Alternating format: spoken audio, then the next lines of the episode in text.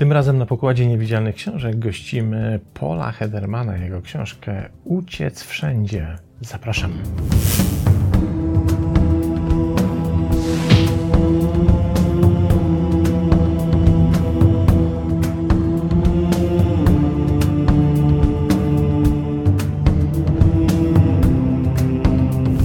Na początek przyglądamy się, kim jest autor książki, i tutaj pojawia się malutki kłopot, ponieważ Paul Hederman jest dość tajemniczą postacią. Jest i owszem obecny w internecie. Jego wykłady, wypowiedzi, wywiady, rozmowy, cała masa różnych materiałów. Aczkolwiek o nim samym niewiele wiemy ponad to, co sam nam chce powiedzieć. A mówi o sobie bardzo krótko: Jestem kimś, kto się ocknął. Okej, okay. i oprócz tego, że kolega Hederman się ocknął, jeszcze jeździ po świecie z wykładami, pisze zadziwiające książki. I moglibyśmy tak naprawdę powiedzieć, że jest kimś w rodzaju duchowego przewodnika, taki trochę Eckhart Tolle, tylko gdyby Tolemu założyć strój wyluzowanego rock'n'rollowca i taką minę dystansu do świata, to mielibyśmy wypisz, wymaluj Paula Hedermana. A chyba najlepiej o nim mówi nazwa jego internetowej witryny, strony odwiedzanej gęsto i często przez wielu jego fanów. Nie chcę używać słowa wyznawców, bo pan Hederman nie chce być kojarzony z jakąkolwiek religią i słusznie. Jego strona nazywa się Zen Beach Slap co moglibyśmy przetłumaczyć. Hmm, tu jest właściwie problem, bo nie ma dobrego odpowiednika w języku polskim, bo beach slap musielibyśmy przetłumaczyć jako wymierzenie policzka, czy też policzek, ale to jest za słabe na to znaczenie, w którym użył go w nazwie swojej strony Hederman.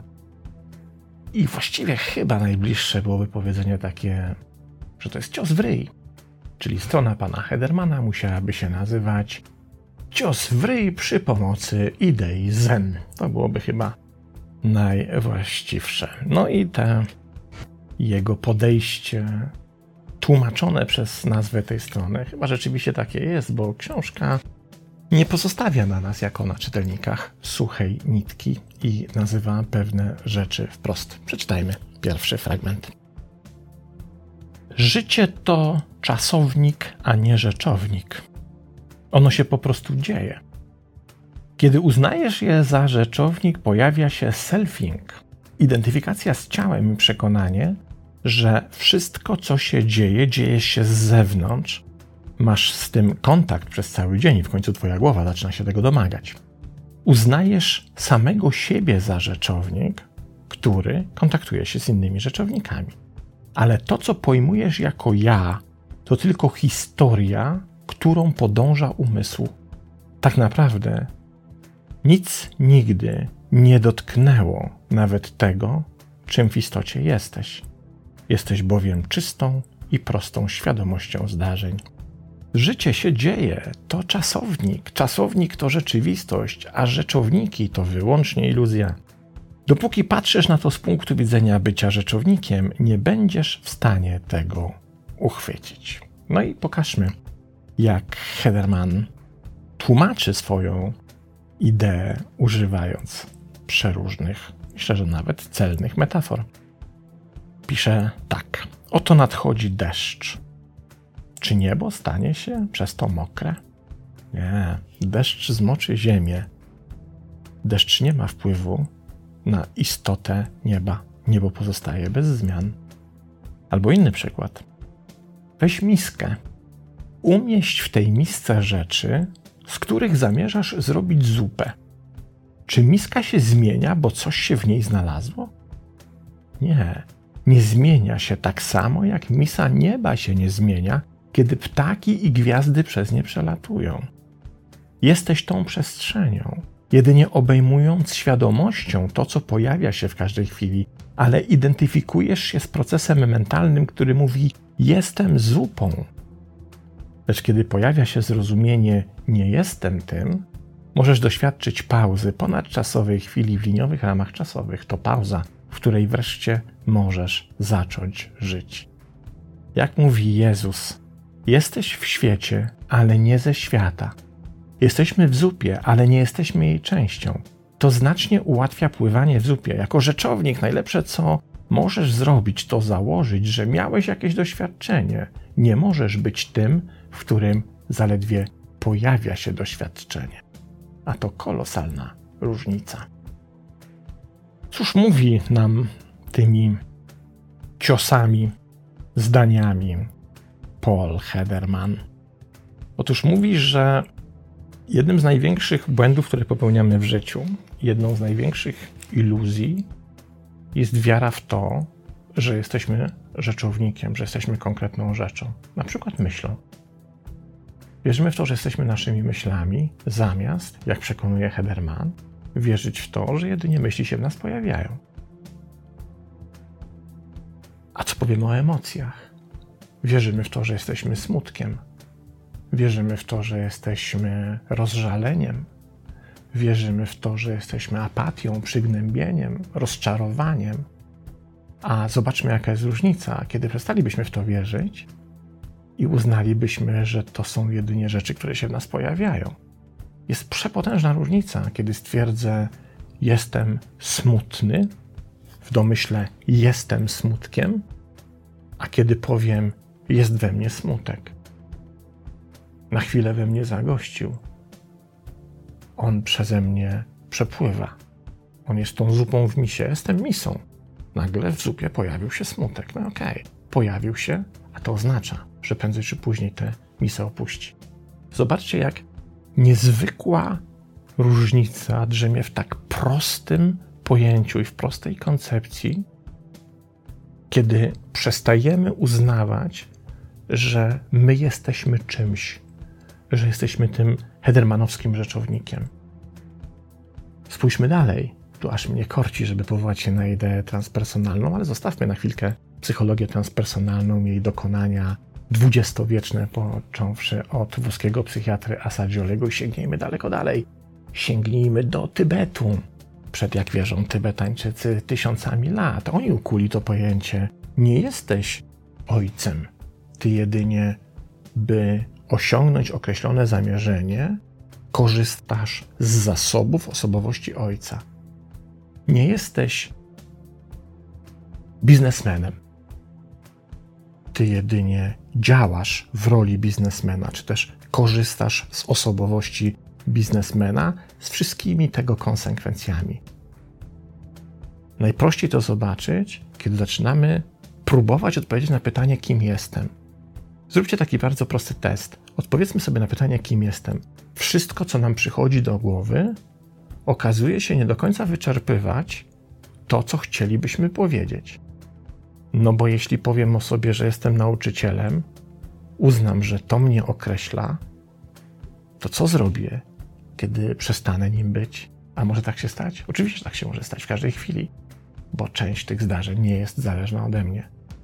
A jeśli uznam, że jestem nauczycielem i to bycie nauczycielem określa mój byt, to kiedy stracę to coś, kiedy przestanę być nauczycielem, to powinienem przestać istnieć. I tak jest z każdą rzeczą, którą wymienimy, mówiąc o sobie, jestem tym, jestem kimś. I na to właśnie zwraca w genialnie prosty sposób, dając nam prosto w ryj. Hederman uwagę, mówiąc, nie jestem tym, kim do tej pory sądziłem, że jestem. Nie jestem swoją emocją. Ja jedynie doświadczam emocji. Nie jestem rzeczownikiem, jestem czasownikiem. Jakie niezwykłe, ciekawe, przynajmniej dla mnie, rozróżnienie. Przeczytajmy dalej. Cokolwiek przedstawia umysł, po prostu zobacz to z dystansu i nie reaguj. Wtedy będziesz odporny na to, co on prezentuje. Twoje reakcje ulegną zmianie i życie stanie się inne, ponieważ to Twoja reakcja nadaje życiu sens. Życie to to, co się dzieje. Ale kiedy pojawia się nasza reakcja mentalna, to życie z tego, co się dzieje, zamienia się w to, co się dzieje ze mną. Stajemy się tym, co jest widziane, zamiast być tym, kto widzi.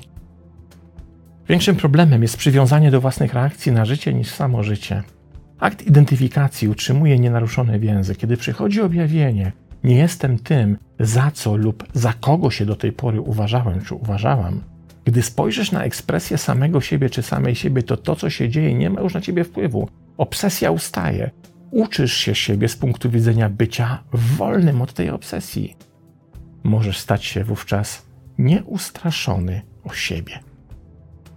Bo już nie identyfikujesz się z byciem tym, kim dotąd sądziłeś czy sądziłaś, że jesteś. Wychodzisz z selfingu, a on nigdy nie jest tym, czym jesteś. Rzeczowniki się nie dzieją, tylko są. Kiedy patrzysz w przeszłość lub w przyszłość, może cię to cholernie niepokoić. Wiara w projekcje mentalne wywołuje niepokój. Jakie jest rozwiązanie? Przyjrzyj się sytuacji i zobacz, że tak naprawdę istnieje wyłącznie to, co jest teraz. Bytowość, tak to nazywa Hederman. Wraz z tym uznaniem przychodzi odporność na stawanie się rzeczownikiem. Prawdziwy smak życia, które po prostu się dzieje i w którym ty się dziejesz, to tajemnica Poliszynela Brama bez bram, dostępna przez cały czas. Książka jest pełna tego typu przemyśleń i wskazówek, z których warto skorzystać i których rozumienie czy też zastanowienie się nad nimi potrafi poważnie przewartościować to, w jaki sposób myślimy o samych sobie. Ale w książce znalazłem jeszcze jedną rzecz, która mnie od dawna fascynuje i ilekroć na nią trafiam w jakiejkolwiek literaturze, tylekroć skacze mi, jeśli mogę tak powiedzieć, adrenalina lub też poziom endorfin. Pojawia się pełnia szczęścia. To sytuacja, w której ktoś zaczyna zwracać uwagę na tym, że w pewnych historiach, których doświadczamy, mitach, baśniach, przekazach religijnych, tradycyjnych, istnieją dwa poziomy: egzoteryczny i ezoteryczny. Ja o tym pisałem w Alchemii Duchowego Rozwoju, gdzie przytaczałem przykład z księgi Izaaka, mówiący o tym, że wyczyśćcie gościniec na przyjazd Pana może mieć znaczenie egzoteryczne i oznaczać po prostu sprzątanie podjazdu, kiedy ma przyjechać gość do domu, ale może mieć też znaczenie ezoteryczne, na które wskazali zarówno Gurdjieff, jak i Colin Sisson, mówiące o tym, że trzeba wyczyścić umysł, bo jedynie do pustego, czystego, nieporuszonego umysłu jest w stanie zastukać ta istota, którą uznajemy za Boga. Pisałem również o tym w kolejnej książce, w Mantrze Ciszy, gdzie przytaczałem inny przykład, tym razem pochodzący z eposu Ramayana, a dotyczący żywota i przygód mojego ulubionego hinduskiego bóstwa Hanumana. Tam w przekazie egzoterycznym czytamy o tym, jak to Hanuman ratuje Sitę, żonę Ramy, z rąk groźnego, podstępnego czarownika Rawany. Zaś w przekazie ezoterycznym mówimy o tym, że Rawana, reprezentowany przez ego, oddziela Sita od Ramy, czyli to, czego dokonuje, to dokonanie oddzielenia duszy od nas. Tracimy duszę, ego przejmuje naszą duszę. I dopóki nie uda się wyzwolić naszej duszy z tych okowów ego, czyli dokonać tego, czego dokonuje Hanuman w swoim życiu, to nie jesteśmy w stanie dostąpić jedności i oświecenia. Zatem istnieją przekazy egzoteryczne i ezoteryczne. I w tejże książce Paula Hedermana znajdujemy kolejny taki przykład, tym razem pochodzący z Ewangelii, znajdujący się na przykład w Ewangelii Łukasza. To jest, specjalnie sprawdziłem, 16:13 oraz Ewangelii Mateusza 6:24, który pewnie doskonale znacie, bo to cytat pochodzący ze słynnego kazania na górze. Posłuchajmy. Żaden sługa nie może dwóm panom służyć, gdyż albo jednego będzie nienawidził, a drugiego miłował, albo z tamtym będzie trzymał, a tym wzgardzi. Ten sam tekst znajduje się w dużo bliższej sercu memu Ewangelii Tomasza, a dokładniej mówiąc w Logoi 47, posłuchajmy jak brzmi w tej wersji. Niemożliwe, aby człowiek dosiadał dwóch koni, aby napinał dwa łuki, niemożliwe, żeby sługa służył dwóm panom, jednego będzie szanował, a drugiego będzie krzywdził. Jakież to znaczenie ezoteryczne nadaje tym słowom Paul Hederman? Wyobraźmy sobie, spróbuję to wyjaśnić na przykładzie. Wyobraźmy sobie, że istnieje dwóch władców. Jeden władca zarządza czymś, co nie istnieje. czyli jego domeną, jego królestwem jest wszystko to, co wyłącznie jesteśmy w stanie stworzyć we własnej wyobraźni, co nie ma rzeczywistej reprezentacji, co się nie wydarza. Drugi z tych władców jest władcą czegoś, co istnieje, rzeczywistości, czyli coś, co naprawdę funkcjonuje, co możemy dotknąć, zobaczyć, posmakować, czego możemy doświadczyć. Załóżmy teraz, że po stronie tego pierwszego władcy, tego, który zarządza królestwem rzeczy nieistniejących, są między innymi takie rzeczy jak przeszłość, która tak naprawdę nie istnieje, bo to, co uznajemy za przeszłość, jest wyłącznie naszym wspomnieniem wydarzeń przeszłych, a nie samą przeszłością per se. Jedynie pamiętamy, a to nasze pamiętanie przeszłości zawsze jest filtrowane przez nasz indywidualny system pamięci, wspomnień, hipokampa itd. Tak Kolejną rzeczą, która nie istnieje, która jest domeną tego drugiego władcy, jest przyszłość, bo jej również nie znamy. To, co bierzemy za przyszłość i to, co uznajemy za przyszłość, jest wyłącznie naszą projekcją przyszłości, czyli mówiąc językiem psychologii, antycypacją. My antycypujemy przyszłość, czyli wyobrażamy sobie, jak będzie wyglądała, ale de facto przyszłości nie znamy. A zatem to są rzeczy nieistniejące. Rzeczy istniejące, jedyne, które istnieją i na co zwraca uwagę Paul Hederman, to teraźniejszość, czyli to, co się właśnie tutaj wydarza. To jest jedyna sytuacja, w której możesz czegoś dotknąć. Nie możesz czegoś dotknąć w przyszłości ani w przeszłości, czy też posmakować, czy powąchać, czy w jakikolwiek inny sposób doświadczyć. Doświadczenie jest ściśle związane z teraźniejszością. Tylko teraźniejszość pozwala ci doświadczać, więc tylko teraźniejszość istnieje. Mamy zatem królestwo rzeczy nieistniejących, przeszłość i przyszłość, czyli wspomnienia przeszłości i antycypację przyszłości, i władcę rzeczy istniejących. Nie możesz służyć jednocześnie im obu. Jeśli pozwolisz, by zaprzątały cię myśli związane z Twoją przeszłością i przyszłością, to drzwi do teraźniejszości, do doświadczenia tego, co ona nam daje, na co zezwala, co się z nią wiąże, będą dla Ciebie zamknięte.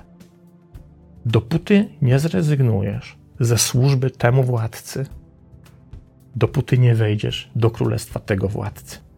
Zobaczcie, jaki piękny, ezoteryczny przekaz, aż serce rośnie, który Paul Hederman odnalazł w przekazie ewangelicznym, na który się co jakiś czas powołuje. Przeczytajmy zatem. Kiedy większość Twojej uwagi skupia się na tym, co się nie dzieje, i tu sam Hederman mówi na przykład przeszłość i przyszłość, a nie na tym, co się naprawdę dzieje, to przegrywasz z iluzją bycia rzeczownikiem. Poczuj energię, bądź czasownikiem.